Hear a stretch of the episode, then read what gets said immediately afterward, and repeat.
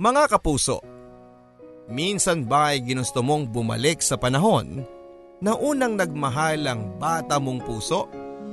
Sa panahon kung saan ay hindi pa sa iyo pinamumukha ng mundo na sa likod ng labis na pagmamahal ay nagtatago ang labis na sakit. O mas gusto mo bang ipikit na lamang ang mga mata mo at isipin ang kasalukuyan lang ang mahalaga at wala ng iba? Hanggang saan ang kaya mong gawin para mapaniwala ang sarili mong hindi nababalik pa ang multo ng nakaraan? Dear Papa Dudut, Kung pwede sana ay itago niyo ako sa pangalang Robin. 29 years old na po ako at masasabi kong nasa akin ang lahat. Ang dream career ko, isang maalawang buhay, ang mga anak na inaasam ko at ang lalaking mahal na mahal ko. At ang pamilyang pinapangarap ko lang noon. Minsan nagigising ako sa umaga at pumapasok sa isipan ko na panaginip lamang ang lahat. Na hindi posible ang ganitong klase ng happiness para sa katulad ko. Sa kagaya ko na minsan ang nagpalamon sa sakit, galit at takot. Sumulat po ako sa Barangay Love Stories para sa mga taong sa ngayon ay pinagdadaanan ang pinagdaanan ko noon. Gusto kong ishare ang kwento ng isang babae na pilit na tinakbuhan ang kanyang nakaraan. Not knowing na tumatakbo rin siya palayo sa mga bagay at sa mga taong magpapasaya sa kanya. Gusto kong ishare ang kwento ko sa inyo.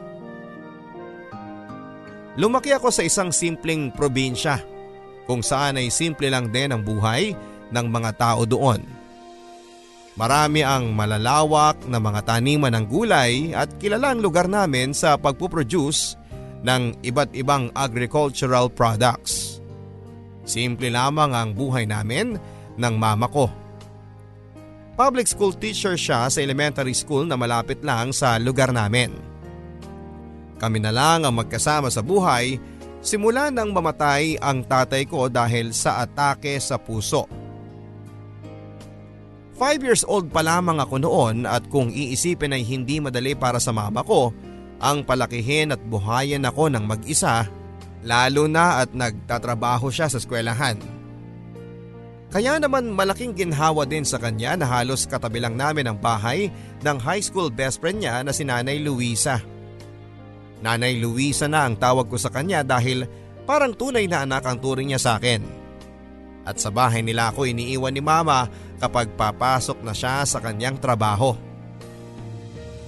Ako nang bahala sa unika iha mo Lisa. Yan ang laging linya ni Nanay Luisa kapag aalis na si mama. Papunta sa trabaho ko kasabay ng palambing na pagkurod sa pisngi ko. Kung tutuusin ay malayong malayo ang buhay namin ni mama sa buhay ni Nanay Luisa. Mayaman kasi sila papadudot. Yung hindi basta mayaman lang ha, talagang mayaman. Mansyon talaga ang bahay nila at meron silang malawak na palayan. Nagbibreed sila ng kabayo at meron silang maliit na grocery sa bayan. Pero kahit na gano'n ay sobrang close pa rin sila ni mama. Minsan ko nang naitanong kay mama kung bakit ganon kayaman si Nanay Luisa at ang sabi niya sa akin noon ay mayaman daw kasi ang napangasawang French ni Nanay Luisa. Kaya lang daw ay namatay din kaagad matapos na ipanganak ang kaisa-isa nilang anak na si Noah. Ah, si Noah. Hanggang ngayon ay napapangiti pa rin ako kapag naiisip ko si Noah. Si Noah papadudot ang kauna-unahan at kaisa-isang kaibigan ko habang lumalaki ako. Siya ang kalaro ko sa habulan, tagu-taguan, bahay-bahayan at kung ano-ano pang larong maisipan namin noon. Siya ang kasama ko kapag napapagalitan kami ni Mama at Nanay Luisa sa kakalaro sa initan. Kasabay sa pagpunta sa school at pag-uwi kakampi at tagapagtanggol ko sa tuwing may nang aaway sa akin. Sinowa din ang tagapunas ng luha ko sa tuwing iiyak ako. Tagapagpatawa sa akin kapag sobrang lungkot ko. Siya rin ang best and only friend at superhero ng buhay ko. At nang magdalaga na nga ako ay siya rin ang naging first love ko. Aaminin ko na kahit na noong mga bata pa lamang kami ay talagang crush ko na si Noah. Mas nag-level up lang talaga ang feelings ko para sa kanya nung binata at dalaga na nga kami. Dahil siguro sa French blood na nakuha niya sa papa niya kaya sobrang tangkad at gwapo niya. Light brown ang kanyang mga mata, yung tipong kapag tinitigan kanya ay para kang hinihipnotize. Ang haba pa ng kanyang mga pilik mata na maiinggit talaga ang kahit na sino. Matangos ang ilong niya at mamula-mula ang lips. At kapag ngumingiti siya, makikita mo ang perfect pearly whites na smile niya. Idagdag pa ang talino niya sa loob ng klase. Ang pagiging parte niya ng high school basketball team at ang pagiging mabait niya. Lahat-lahat na nga ay nasa kanya papadudot. Nakaka-inlove talaga si Noah. At obviously ay hindi lang ako ang may alam ng magagandang katangian niya dahil halos lahat ng mga babae sa school ay may crush talaga sa kanya. Yung eksena sa mga pelikula at teleserye mo lang makikita na naglalakad ang isang gwapong lalaki at naglilinguna ng lahat ng mga babae. Ganon. Ganon lagi ang eksena kapag naglalakad sa hallway at sa grounds ng school namin si Noah. Samantalang ako kahit na yata maglupasay sa gitna ng daan ay halos walang makakapansin. Napaka plain looking ko kasi papadudot. At kapag sinabi kong plain looking, boring. Boring ang itim at tuwid kong buhok na madalas namang nakatali dahil ayoko na may humaharang na buhok sa mukha ko. Pati na ang medyo singkit kong mga mata Matangos naman ang ilong ko pero hindi kasing tangos ng kay Noah. Opposites kami ni Noah sa halos lahat ng bagay kaya kung iisipin ay napaka weird na hanggang sa ngayon ay close friends pa rin kami dalawa. Oo, magkaibigan, best friends. Hindi ko naman kasi kayang sabihin ang feelings ko para sa kanya. Besides ay parang kaibigan lang din naman talaga kasi ang tingin niya sa akin. Walang pag-asa. Hanggang sa mag-college kami ay hindi pa rin kami mapaghiwalay. Pareho kami ng pinasukang university pero magkaiba na kami ng kurso. Kumuha siya ng Business Administration, Major in Management at ako naman ay nag-accountancy. Hanggang sa university namin ay sikat pa rin si Noah. Lalo na nang maging official varsity player na siya. Sa lahat ng mga laro niya ay napupuno ang gymnasium ng university at halos mabingi ka na sa hiyawan ng mga babae kapag nakakashoot siya ng bola. Alam ko yan dahil nandun ako sa lahat ng mga basketball games nila. Kahit na during times na hindi ako pwede ay napipilit niya ako. Uy Wobin, may laro ako bukas. Punta ka ha. Minsan ay yaya niya sa akin habang nakaupo kami nang magkaharap sa kantin. Kumakain siya ng burger at ako naman ay busy sa mga assignments ko. Wobin ang tawag niya sa akin simula pa noong bata pa kami. Hindi niya kasi ma-pronounce ang letter R at hindi na niya binago pa kahit na noong napopronounce na niya ang letrang yon. Hoy! Kuha niya sa atensyon ko sabay hablot ng eyeglasses ko. Bayan, Noah. Ibalik mo nga sa akin yan. Sabi ko naman habang sinusubukang abutin ang eyeglasses ko na hawak niya. Hindi, hindi ko to ibabalik sa'yo hanggat hindi mo tinitigilan yung ginagawa mo. Next week pa naman yan eh. Ang sabi niya. Kaya nga kita dinala sa kantin eh para makapag-snack tayo. Alam ko naman kapag nagsimula ka ng mag-aral, makakalimutan mo ng kumain. Tingnan mo nga yung katawan mo, oh, ang payat-payat mo na. Pwede ba, kung lalaitin mo lang ako, ibalik mo na yung salamin ko nang makapag-walk out na ako. Pagbabanta ko naman sa kanya na sinagot niya lang ng malutong na tawa. Kumain ka na. Pagpipilit niya. Fine. Padabog namang sagot ko sabay kain ng burger na binili niya para sa akin. Yan. Kumakain na ako ha. Happy? Panunuya ako sa kanya. Hindi pa, sagot niya sa akin ng nakangiti. Pumayag ka na muna na manood ng laro ko bukas. Alam ko namang ikaw ang lucky charm ko eh. Paulit-ulit? Hindi ba sinabihan na kita nung isang araw pa na hindi ako pwede? May kailangan pa akong tapusin na assignment. Pagtatapos niya sa sasabihin ko pa sana. Oo, alam mo naman pala eh. Sagot ko. Puro ka na lang assignment. Hindi ba pwedeng ako naman muna? Best friend naman muna. Ang sabi niya nang may paglalambing ang tono. Sinabayan pa niya ng may puppy dog eyes na talagang never ko pang natiis.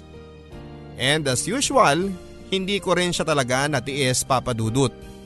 Nanood nga ako ng basketball game niya kinabukasan. Bago pa siya pumunta sa court ay kinausap niya ako sa bleachers area at sinabi niyang may surprise siya para sa akin. Pagkatapos ng laro kaya daw huwag akong aalis kaagad. Wala akong ideya kung ano ang sorpresa na yon kaya buong laro nila ay kumakabog ang dibdib ko. Ano kaya ang surprise niya para sa akin? Yan ang tanong na paulit-ulit na tumatakbo sa isipan ko. At habang papalapit na nang papalapit ang pagtatapos ng laro ay mas lalo akong kinakabahan. And by the time na natapos na nga ang laro ay panalo ang school namin at si Noah ang may pinakamataas na score sa lahat ng players. Pero wala doon ang atensyon ko kundi sa papalapit na si Noah sa kinakaupuan ko. Parang hindi ko na marinig ang sigawan at ingay ng ibang mga tao sa loob ng gymnasium. Parang si Noah lang ang nakikita ko ng mga oras na yon. Nakangiti sa akin at papalapit na ng papalapit. Nang ganap na siyang makalapit ay wala na siyang sinabi na kahit na ano.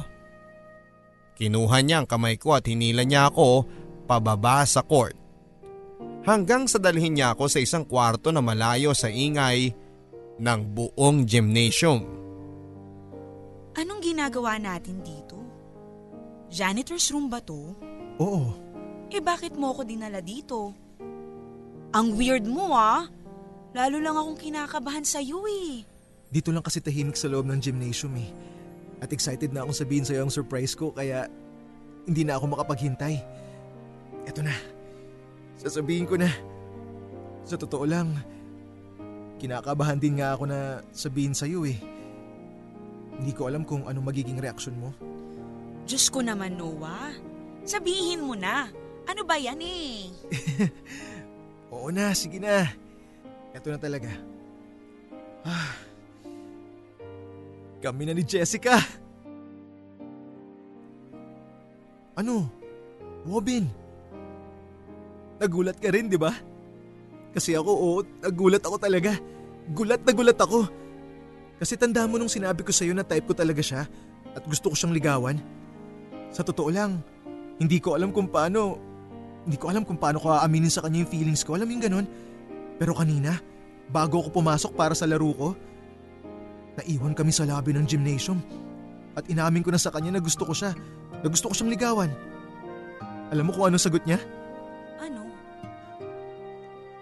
Na hindi ko na daw siya dapat ligawan pa kasi sinasagot niya na raw ako. Woohoo! Para akong tumama sa loto, di ba? O ano? Aren't you happy for me? Ah... Uh, ha? Uy, okay ka lang ba? Yeah, yeah. O- okay lang ako. Kailangan ko nang umalis. Aalis ka na? Bakit naman? Oo, kasi baka hinahanap na ako ni mama eh. Hindi kasi ako nakapagpaalam sa kanya na manonood ako ng laro mo. Yun lang ba? Ako nang bahalang kumausap kay Nanay Lisa. Alam mo namang... Hindi. Hindi na. Uuwi na lang ako. Are you sure? Sabay na lang tayo. Ihatid lang din muna natin pa uwi si Jessie. Hindi na ng sarili ko, I really have to go, Noah. Si Noah ang halos lahat ng first ko. First friend, first love at ngayon ay first heartbreak. Ang sakit-sakit pala. For a moment, for a split second ay umasa ako. Umasa ang puso ko na aminin niya sa akin na mahal niya ako. Pero yun lang yun, umasa lang ako. Ni hindi ko alam na seryoso talaga siya sa Jessica na yon. Ang alam ko lang ay type niya ang babaeng yon, pero bakit nga ba hindi? Si Jessica ang perfect match para sa kanya. Mayaman, maganda, and cliche of all cliches. Isa pang cheerleader. Magmumukha akong basahan kung itatabi sa babaeng yon. Ano naman ang laban ko doon hindi ba? Ano naman ang laban ng ilang taong sekretong pagmamahal ko sa best friend ko? Hindi ba? It didn't even count na mahal ko siya ng mga oras na yon. Dahil isa lang ang alam ko. Hindi ako ang mahal ng taong mahal ko. Simula nang magkamalay ako sa mundo ay sanay ako na laging may kasama. Kapag may kailangan akong puntahan, kapag may gusto akong gawin, kapag kakain ako ay lagi akong may kasama. Because for some reason ay ayaw na ayaw ko sa ideya na mag-isa lang. Parang ang lungkot kasi. Kaya naman maswerte ako na kahit na kailan ay hindi ko naranasan ang maging mag-isa. Laging nandyan si mama, si nanay Luisa at si Noah. Kahit kailan ay hindi nila pinaramdam sa akin na mag-isa ako. Pero simula nang maging official na mag-on si Noah at si Jessica, alam ko na kaagad sa sarili ko na kailangan ko ng masanay na maging mag-isa. Lalo na sa school dahil matapos aminin sa akin ni Noah na sila na, kinabukasan ay ako na mismo ang umiwas kay Noah. Sa best friend ko at sa lalaking mahal ko. Simula sa text at calls niya ay madalang na akong sumagot at lagi pang paiwas. Lagi kong palusot ay may assignments at projects na kailangan kong tapusin. Hanggang sa pagpunta niya sa klase ay umiiwas din ako. Ang lagi kong palusot ay ang pagiging student assistant ko Kesyo maraming pinapafile sa akin na documents sa office ng teachers kahit na wala naman talaga. Kapag yayayain niya akong lumabas o sumabay sa kotse niya pa uwi, ay lagi akong tumatanggi at madalas pa ay inaagahan ko pa ang pag-uwi ko para hindi niya ako matsyempohan. Selfish? Siguro, pwede, oo. Alam ko naman na hindi fair na bigla na lang akong hindi mamansin ng dahil lamang sa nagka-girlfriend na siya at nagsisinungaling pa ako para makaiwas lang sa kanya. Hindi ba nga't dapat ako ang pinakamasaya sa lahat para sa kanya kasi ako nakakaalam na mabuti siyang tao at deserve naman talaga niya ang maging masaya. Pero masakit kasi talaga papadudot. Yung tipo ng sakit na hindi mo maipaliwanag pero damang dama mo. Yung parang may malaking puwang sa sikmura ko na hindi ko maintindihan ganong klase ng sakit. Pwedeng selfish nga tong ginagawa ko pero alam ko na kasi kung ano ang mangyayari kapag nagpanggap ako na parang normal lang ang lahat. Malamang na lagi ko silang makikita na magkasama. Lagi niyang tinititigan si Jessica na puno ng pagmamahal at ikikwento niya sa akin kung gaano niya kamahal si Jessica. Araw-araw, oras-oras minuminuto. Hindi ko kasi talaga kaya papadudot. Hindi ko na kaya na makita ang lalaking mahal ko na may kasamang ibang babae. Na tinitignan niya si Jessica sa paraang pinapangarap ko lang na tingnan niya ako. At mas nalong hindi ko kaya yung ideya na iba ang mahal niya at hindi ako. Pero gaya na rin ang sabi ko sabay kaming lumaki ni Noah. Kilalang kilala na niya ako. Baka nga mas kilala pa niya ako kaysa sa sarili ko eh. Literal na lahat ng kilos at galaw ko ay alam niya ang ibig sabihin.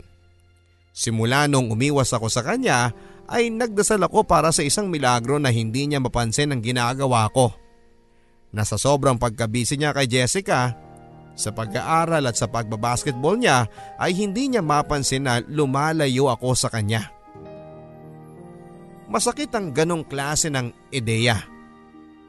Pero mas pipiliin ko na yon na yon ang mangyari kesa umabot kami sa punto na kukulitin niya ako kung bakit ako umiiwas sa kanya. Natatakot ako na humarap sa kanya sa ganong sitwasyon. Kapag nagsinungalin ako, malalaman din niya kaagad at hindi siya titigil hanggang sa magsabi ako ng katotohanan. Kapag nagsabi naman ako ng totoo ay siguradong hindi maganda ang magiging resulta. Mapapahiya lang ako at masisira lang lalo ang pagkakaibigan namin. Pero hindi yata effective ang paghingi ko ng milagro dahil isang araw ay nangyari ang kinakatakutan ko. Mag-isa ako noon sa bahay dahil namalengke si mama nang biglang may kumatok sa pintuan ng bahay namin. Noah? Anong ginagawa mo dito? Gulat na gulat na sabi ko nang mapagbuksan ko ng pintuan ng gwapong mukha ni Noah. Napansin kong hindi siya nakangiti at seryosong seryosong mukha niya na nakatitig lang sa akin. Ilang segundo din kaming nagtitigan sa hamba ng pintuan hanggang sa magbaba na ako ng tingin. Hindi ko kasi kayang makipagtitigan sa kanya ng matagal. Hindi ngayon kung kailan alam ko na na may kasalanan ako sa kanya. Bakit ako nandito? Tanong niya sa akin sa sarkastiko na tono. Well, for one eh hindi mo sinasagot ang mga text sa tawag ko. Kung sagutin mo man eh lagi kang may palusot na kung anong kailangan mong gawin. Hindi ako nagpapalusot sa iyo. Madami lang talaga akong ginagawa ngayon. Sagot ko nang hindi pa rin makatingin ng diretsyo sa kanya. Sinagot niya ang sinabi ko ng isang humorless na tawa. Kilalang kilala kita, Wobin. Alam mo yan. Plus, hindi ka pa magaling magsinungalin. Hindi ka pinalaking sinungaling ni Nanay Lisa. Kaya to save both of our time, eh bakit hindi mo na lang sabihin sa akin ang totoong dahilan kung bakit ka, bakit ka umiiwas? Sasagutin ko na sana siya ng isa pang palusot nang biglang tumunog ng malakas ang cellphone ko. Ginamit ko ang pagkakataon na yon para talikuran si Noah na alam kong sumunod din kaagad sa akin. Nakita ko ang number ni mama sa screen ng cellphone kaya agad ko yung sinagot. Laking gulat ko nang hindi boses ni mama ang marinig ko kundi boses ng isang lalaki. Kayo po ba si Robin Gomez? Tanong ng lalaki sa kabilang linya. Doon pa lang ay kinabahan ako pero mabilis akong sumagot ng oo. Na-aksidente po ang nanay niyong si Lisa Gomez at kayo po ang nakalagay sa kontak niya na in case of emergency sa mga IDs niya kaya tumawag kami sa inyo. Kung pwede po sana ay dumiretso po kayo sa ospital ng bayan. Ngayon din po dahil doon po dadalhin ang nanay ninyo. Madami pang sinabi ang lalaking nakausap ko sa kabilang linya. Pero wala na akong narinig pa. Iisa lang ang umikot sa utak ko na mga oras na yon papadudot. Naaksidente si mama at natulala ako at parang namamanhid ang buong katawan ko. Nakalimutan ko na rin na kasama ko pala sa loob ng bahay si Noah. Hanggang sa naramdaman ko ang malakas niyang mga bisig na inaalalayan ako makaupo sa isa sa mga upuan. You're shaking. Anong nangyari? Tanong ni Noah sa akin. Ano nga bang nangyari? Paanong naaksidente si mama? Isa siya sa mga pinakamaingat na taong kilala ko. Paano? Wobin? You're scaring me. Please, magsalita ka. Anong nangyari? Noah, naaksidente si mama. Halos walang buhay na saad ko.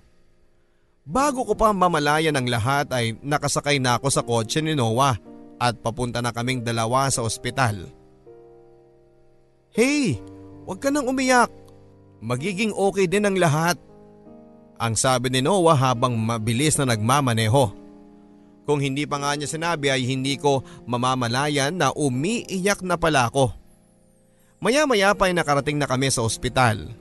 Agad kong tinanong kung nasaan si mama sa receptionist ng ospital na tinuro naman sa akin ang emergency room. Saktong pagdating namin sa may labas ng emergency room ay may lumabas na doktor na duguan ng mga kamay. Pinigilan ko ang sarili ko na magpanik ng mga oras na yon. At walang tanong-tanong na nagpakilala ako sa doktor na nakumpirma kong ang mama ko nga ang nasa loob ng kwarto. Kinukumusta ko ang lagay ng mama ko at para akong nawala ng buhay sa sinagot niya papadudot. I'm sorry iha. Ginawa namin ang lahat pero masyadong malakas ang pagkakabagok ng ulo niya at maraming dugo ang nawala sa kanya. Wala na ang mama mo. Nakikiramay kami. Isang malaking sampal, yon ang pakiramdam ko sa mga sinabi ng doktor. Ang sabi ng mga pulis sa akin, ayon daw sa mga witness ay nadulas at nahulog daw sa hagdan ng palengke si mama. Paulit-ulit na nabagok ang ulo niya. Halos wala na raw itong hininga nang makarating sa ospital. And just like that, wala na ang babaeng nagluwal sa akin. Wala na ang mama ko.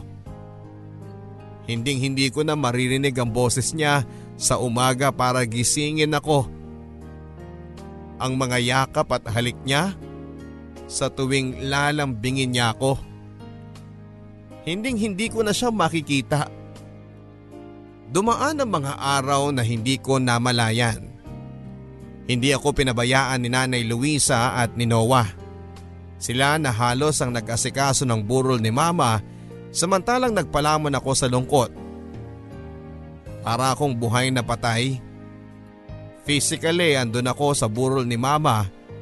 Naririnig ko ang pakikiramay ng mga kaibigan, kapitbahay at mga katrabaho ni Mama na nagpunta sa bahay namin. Nararamdaman ko mga yakap sa akin ni Nanay Luisa pero wala akong binitawang mga salita. Halos hindi na rin ako kumakain. Wala na akong ibang ginawa kundi ang umiyak ng umiyak. Pakiramdam ko ay dinudurog ang puso ko sa tuwing magsisink in sa akin na wala na si mama. Mag-isa na lamang ako. Sa libing ni mama ay iyakap ako ni Noah habang umiiyak. Hanggang sa kaming dalawa na lang ang natira sa puntod ni mama.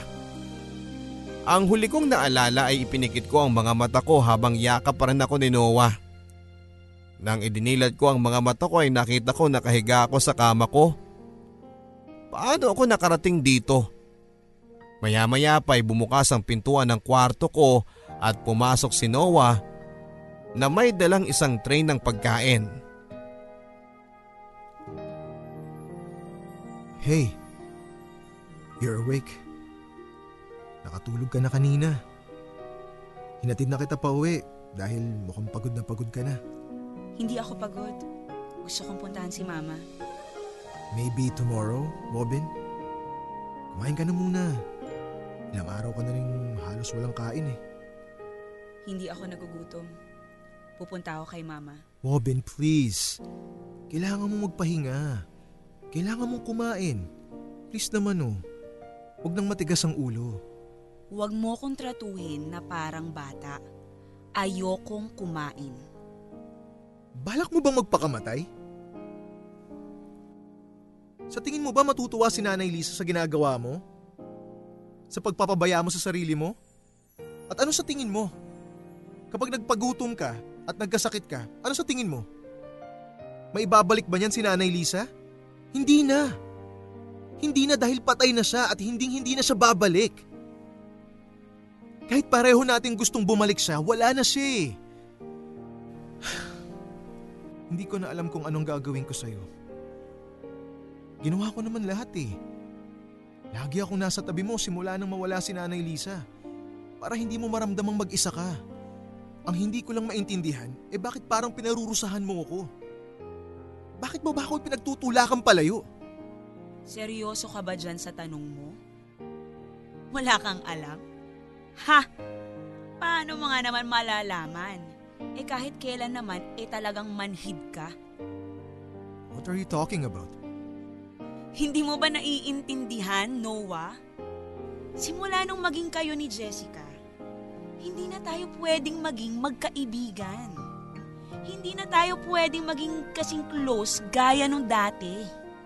Hindi ko maintindihan. Ay, Diyos ko naman, Noah! Kahit kailan talaga ang manhid-manhid mo. Robin, Yung totoo, hindi na tayo pwedeng maging magkaibigan. Dahil nabubwisit ako kapag nakikita ko kayong magkasama. Okay?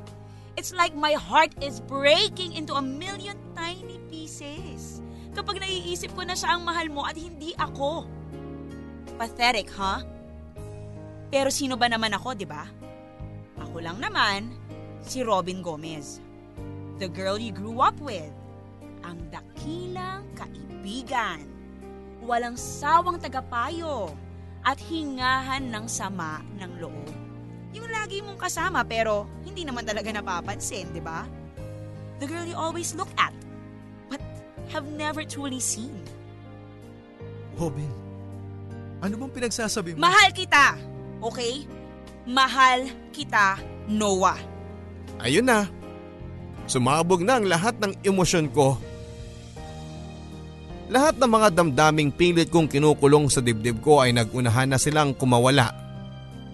Nang mga oras na yon habang nakatingin ako sa gulat na gulat na reaksyon ni Noah ay wala na akong pakialam papadudot.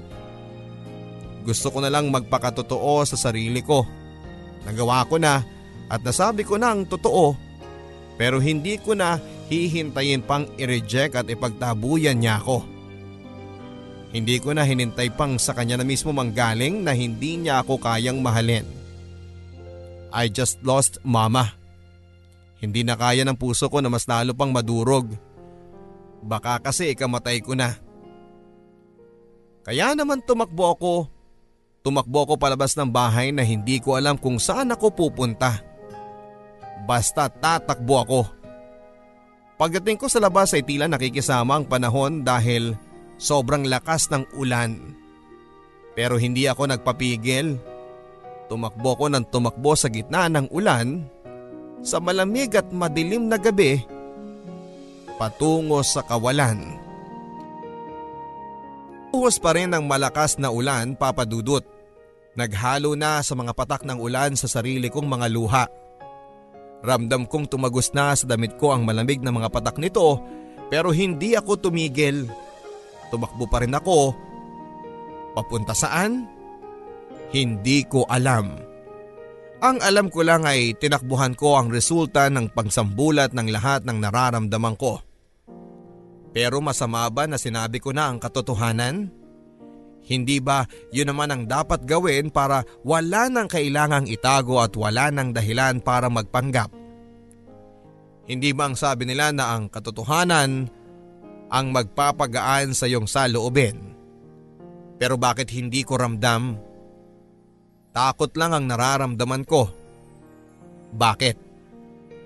Bago ko pa masagot ang mga katanungan sa isipan ko ay naramdaman kong may yumakap sa akin mula sa likuran at hindi ko na kailangan lumingon pa para malaman kung sino yon. Kilala ko ang brasong mula pa noon ay niyayakap na ako. Bitawan mo ko! Robin, please, stop! Bitawan mo ko. Ano pa ba ang gusto mo? Hindi mo ako pwedeng iwanan ng ganun-ganun na lang. Pagkatapos ng mga sinabi mo. I won't let you. Mag-usap tayo. Alam mo, cliche mang pakinggan dahil nasabi na yata to ng libo-libong beses sa mga drama sa TV, ano? Pero sasabihin ko pa rin, wala tayong dapat pag-usapan. Diyan ka nagkakamali. Madami tayong dapat pag-usapan at alam mo yan. Ano pa ba ang gusto mong pag-usapan, Noah? Nasinira ko ang pagkakaibigan at pinagsamahan natin dahil sa pesting feelings na to? Kung gaano ka-cliche na nahulog ako sa best friend ko? O baka naman gusto mong simulan natin sa katotohanan na kahit anong mangyari, hindi mo ko kayang mahalin ng higit pa sa isang kaibigan. Huwag mo akong pangunahan. Pangunahan? Talaga ba? Pinapangunahan ba kita? O baka naman mas tamang sabihin na nagsasabi lang ako ng totoo? Mag-ingat ka naman sa pananalita mo. Don't push me, Robin. Push you? Itulak ka para ano, Noah? Para sabihin ang totoo? Ano? Hindi mo masabi sa akin ang totoo? Hindi mo ba kayang magpakalalaki at sabihin sa akin ng harapan na hindi hindi mo ko mamahalin? Bakit hindi mo na lang kasi sabihin ang totoo, Noah? Para matapos na to. Kasi pagod na pagod na rin ako eh. Sabihin mo na. Ano? Magsalita! Sobrang tagal bago ko na-realize kung ano ang nangyayari. But eventually it sunk in. Hinahalikan ako ni Noah. Ang lalaking laman ng lahat ng panaginip at ng puso ko. Ito na yung pinapangarap ko. Ang makulong sa mga bisig niya at maramdaman ang malalambot niyang mga labi. Nangyayari na siya. Pero bakit niya ako hinahalikan? Para saan to? Dahil ba na-realize din niya na pareho kami ng nararamdaman para sa isa't isa? Ibig sabihin ba nito ay mahal niya ako? And will live happily ever after? O baka naman dahil lang to sa awang nararamdaman niya para sa akin. At hindi niya talaga ako kayang sabihan ng harap-harapan na hindi niya ako mahal. Ito ba ang paraan niya para magpaalam sa akin? At sa lahat ng pinagsamahan at pagkakaibigan namin? Hindi. Pinigilan ko ang negatibong isipin na pumasok sa utak ko. Iisa lang ang ibig sabihin ng mga halik niya sa akin ng mga oras na yon. Mahal niya ako. Alam ko at nararamdaman ko. Kaya naman ang buhatin niya ako pabalik sa bahay ay hindi na ako tumanggi papadudot. Hindi rin ako tumanggi nang pumasok kami ng magkasama sa kwarto. At nang yakapin at halikan niya akong muli, ibinigay ko na ang sarili ko sa kanya ng gabing yon dahil alam kong ang kasunod ng gabing yon ay ang napakagandang umaga para sa aming dalawa. Kinabukasan pagising ko ay wala na si Noah sa tabi ko. Naisip kong baka umuwi muna siya para maligo at magbihes kaya yun din muna ang ginawa ko. Pagkatapos ay minabuti kong magpunta sa bahay nila dahil kailangan naming mag-usap. Pagkarating na pagkarating ko ay agad-agad akong kinumusta ni Nanay Luisa. Malungkot pa rin ako sa pagkawala ni Mama pero mas importante sa akin ngayon na makapag-usap kami ni Noah. Nabanggit ni Nanay Luisa na nasa taas pa raw si Noah at naliligo. Pinaghintay niya muna ako sa living room area at para akong binuhusan ng malamig na tubig nang makita kong may babaeng nakaupo doon. Walang iba kundi si Jessica. O siya, dito na muna kayong dalawa ha at tatawagin ko muna si Noah. Medyo matagal na rin yun sa taas eh. Ang sabi ni Nanay Luisa at ilang sandali pa ay naiwan na kami ni Nanay Jessica sa living room. Nangangatog pa ang tuhod ko nang umupo ako sa harap ni Jessica. At isang tango lang ang naisagot ko sa kanya. Nang itanong niya kung hinihintay ko rin si Noah. Ang awkward ng atmosphere dahil hindi naman talaga kami nagkikita o nagkakausap madalas ni Jessica. Guilt. Yun ang nararamdaman ko. Para akong silampal ng katotohanan na si Jessica ang GF ng lalaking pinagbigyan ko ng sarili ko kagabi. You know, it's good na nakausap na kita sa wakas. Ang basag ni Jessica sa parang nag echo na katahimikan. Oo kasi lagi kang kinikwento sa akin ni Noah. Halos every time na magkasama kami, ikaw ang bukang bibig niya.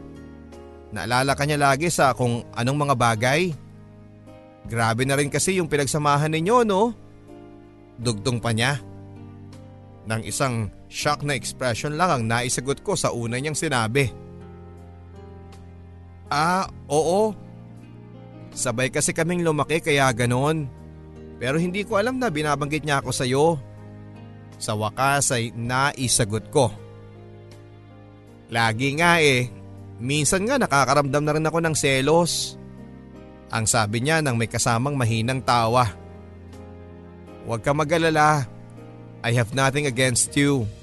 Alam ko naman na hindi mo kasalanan yon. Ako yung may problema doon. Magkaibigan lang kayo at sobrang close kayo dahil sabay kayong lumaki.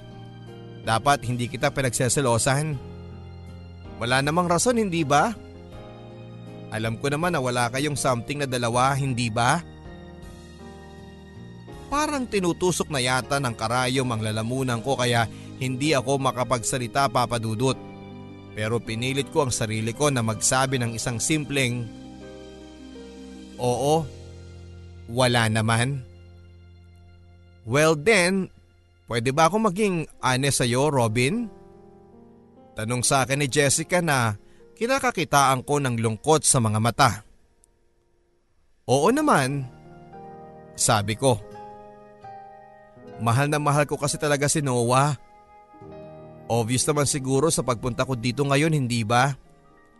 Sa totoo lang kasi nagkakalabuan na kami ni Noah this past few weeks. Ang sabi niya sa akin. Na-realize daw niya na parang hindi kami compatible. Hihingi ako ng tawad sa iyo dahil nadawit ko ang pangalan mo sa isa sa mga arguments namin. Akala ko kasi may feeling siya para sa iyo na na-realize lang niya lately kaya nasabi niyang incompatible kami. Sinubukan kong magsalita pero pinigilan niya ako. I know it's my fault. Sorry talaga Robin. Hindi dapat ganon ang naisip ko. Sobrang insecure lang kasi ako ng mga oras na yon kaya kung ano-ano mga naisip ko. Na-realize ko na ngayon yon. Kaya nga nandito ako ngayon para makipagayos kay Noah. Gusto kong ipaalam sa kanya na gagawin ko ang lahat, wag lang siyang mawala sa akin.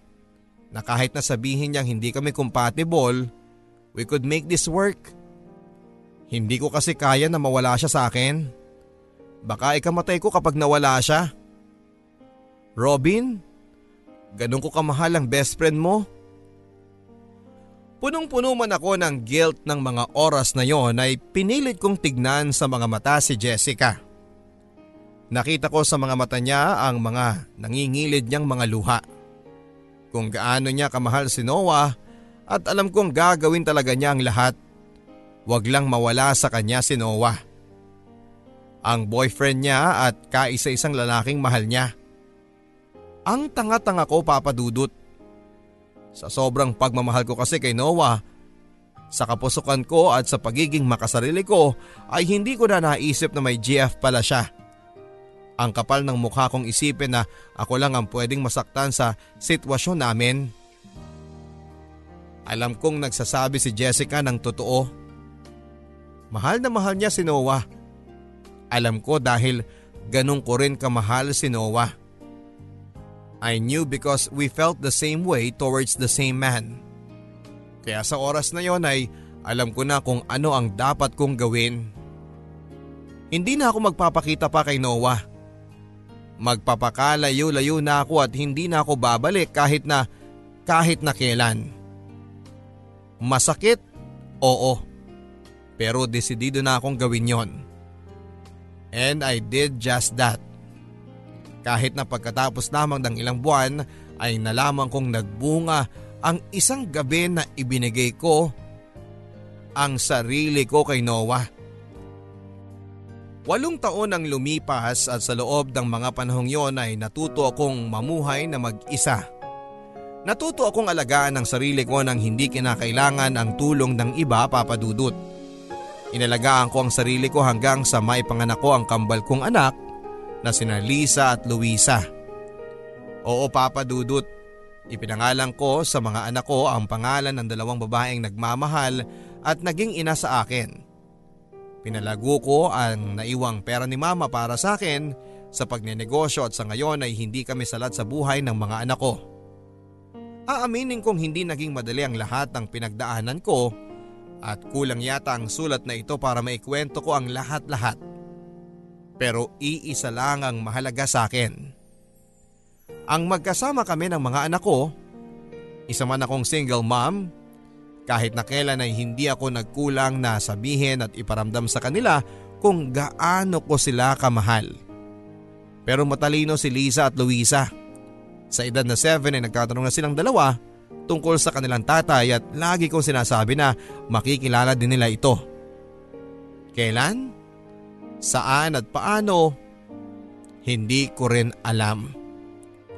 Hanggang sa mismong tadhana na ang sumagot sa mga katanungang yon. Kasama ko ang kambal ko sa mall isang hapon. Makikipagkita kami sa matalik kong kaibigan na si Irene nang may bigla akong mabangga. Naputo lang pagsasorry ko sa taong nabangga ko nang makita ko ang pamilyar na mukha niya. Madami at halos puti na ang lahat ng buhok niya. Medyo kulubot na ang balat niya pero hinding hindi ko siya makakalimutan. Si Nanay Luisa. Robin? Ikaw na ba yan, Iha? Ang tanong niya sa akin. Wala akong ibang naisagot dahil nasyak din ako. Naku anak, ikaw nga. Ikaw nga, Diyos ko. Niyakap ako ng mahigpit ni Nanay Luisa at naiiyak na kinumusta ko ang babaeng naging pangalawa ko ng ina. Maayos ako. Ikaw kumusta ka na? Ikaw na bata ka. Pinag-alala mo kami. Nawala ka na lang ng basta-basta. Saan ka ba nagpunta? Saan ka na ngayon at bakit hindi ka man lang nagsabi kung nasaan ka? Nandito ka na rin pala sa Maynila. Lumipat na kami ni Noah dito dalawang taon nang nakakaraan. Sinubukan ka naming hanapin at ipinahanap ka ni Noah noon. Alam mo ba yon? Sunod-sunod na tanong at kwento sa akin ng matanda and before I could answer, Bumaba ang tingin niya kina Lisa at Luisa na agad na nagmano sa kanya. Kagandang kambal, mga anak mo ba itong mga ito? Tanong niya sa akin. Opo nanay, si Lisa po at Luisa. Sagot ko naman sa kanya. Pinangalan ko po sila sa inyo ni mama. Dugtong ko pa at nakita ko kaagad na naluha si nanay Luisa. Ikaw talagang bata ka. Papaiyakin mo pa ako. Eh nasaan bang asawa mo at nang makilala ko? Kasama mo ba? Wala po akong asawa nanay. Ang naging sagot ko na kinanuot ng noon ni nanay Luisa. Pagkatapos kong ipagkatiwala at iwan muna kay Irene ang kambal ay nag-usap kami ni nanay Luisa. Sinabi ko na sa kanya ang lahat-lahat. Ang sekretong walong taong kong itinago ay ibinuhos ko ng lahat sa pag-uusap namin. Simula sa totoong nararamdaman ko noon para kay Noah hanggang sa nangyari sa amin ang gabi ng libing ni Mama. Hanggang sa pag-uusap namin ni Jessica noong araw na nag-decide akong magpakalayo-layo.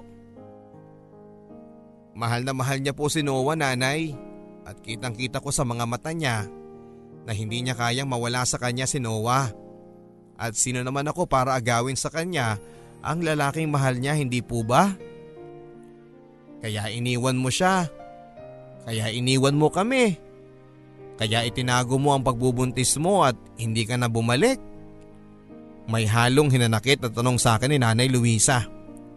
At hindi ko siya masisisi. Yun lang po kasi ang alam kong gawin sa sitwasyon ng mga panahong yon. At ngayon, it's too late to change anything. Tinignan lang ako ni Nanay Luisa na para bang sinusubukan niyang intindihin ang sitwasyon ko. Mahal mo pa ba ang anak ko? Tanong niya sa akin matapos ang mahabang sandali. Hindi na po siguro importante yun nanay. Isang ngiti lang ang sinagot sa akin ni Nanay Luisa. Hindi ko sinasabing tama ang ginawa mo anak ha pero hindi ko rin sinasabing mali ang lahat ng ginawa mo. Lalo pa at tapos na at wala na tayong magagawa sa mga nangyari. Isa lang ang sasabihin ko sa iyo. Hindi pa huli ang lahat. Pwedeng wala na nga ang nakaraan pero meron ka pang ngayon. Meron ka pang bukas. Ang tanong eh, ano ang gagawin mo ngayon at bukas para maging maayos ang lahat? Yan ang makahulugang mga salitang sinabi sa akin ni Nanay Luisa bago kami magkahiwalay ng araw na yon. Nagpalitan kami ng contact numbers at address.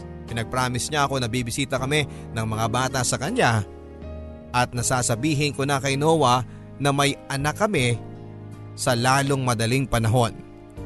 Alam ko papadudot na tama na sabihin ko na ang katotohanan. Pero paano? Ano ang magiging resulta ng lahat? Siya pa ba si Noah na kilala ko noon? Paano kung nagbago na siya at masaya na siya sa buhay niya ngayon at ako pala ang sisira sa lahat?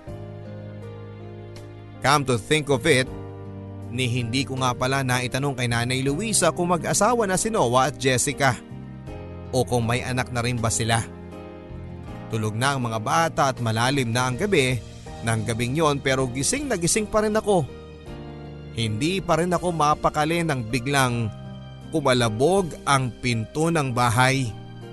Robin! Ano ba? Sisipain ko tong pinto, buksan mo to! Subukan mo lang at sisipain ko yung mukha mo. Pwede ba? Huwag kang mag-eskandalo dito. Excuse me? Pinapasok ba kita? Wala kang choice kundi kausapin ako, Robin. Napakalaki ng kasalanan mo sa akin. Sinabi na sa akin ni Mama ang totoo.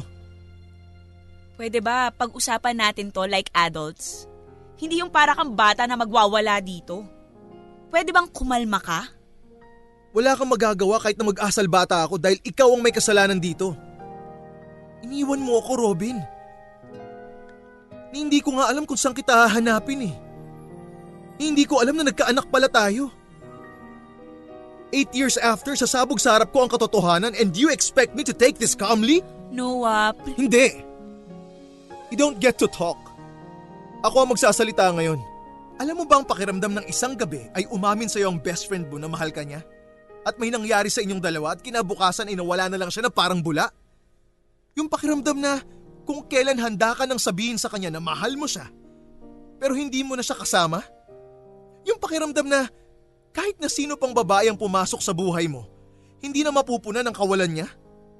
At yung pakiramdam na malaman mo na lang bigla na nagkaanak pala kayo nang wala kang kamalay-malay? Noah please. Hindi ko naman ginusto yun eh. Sa tingin mo ba, ginusto kong mag-isa ako?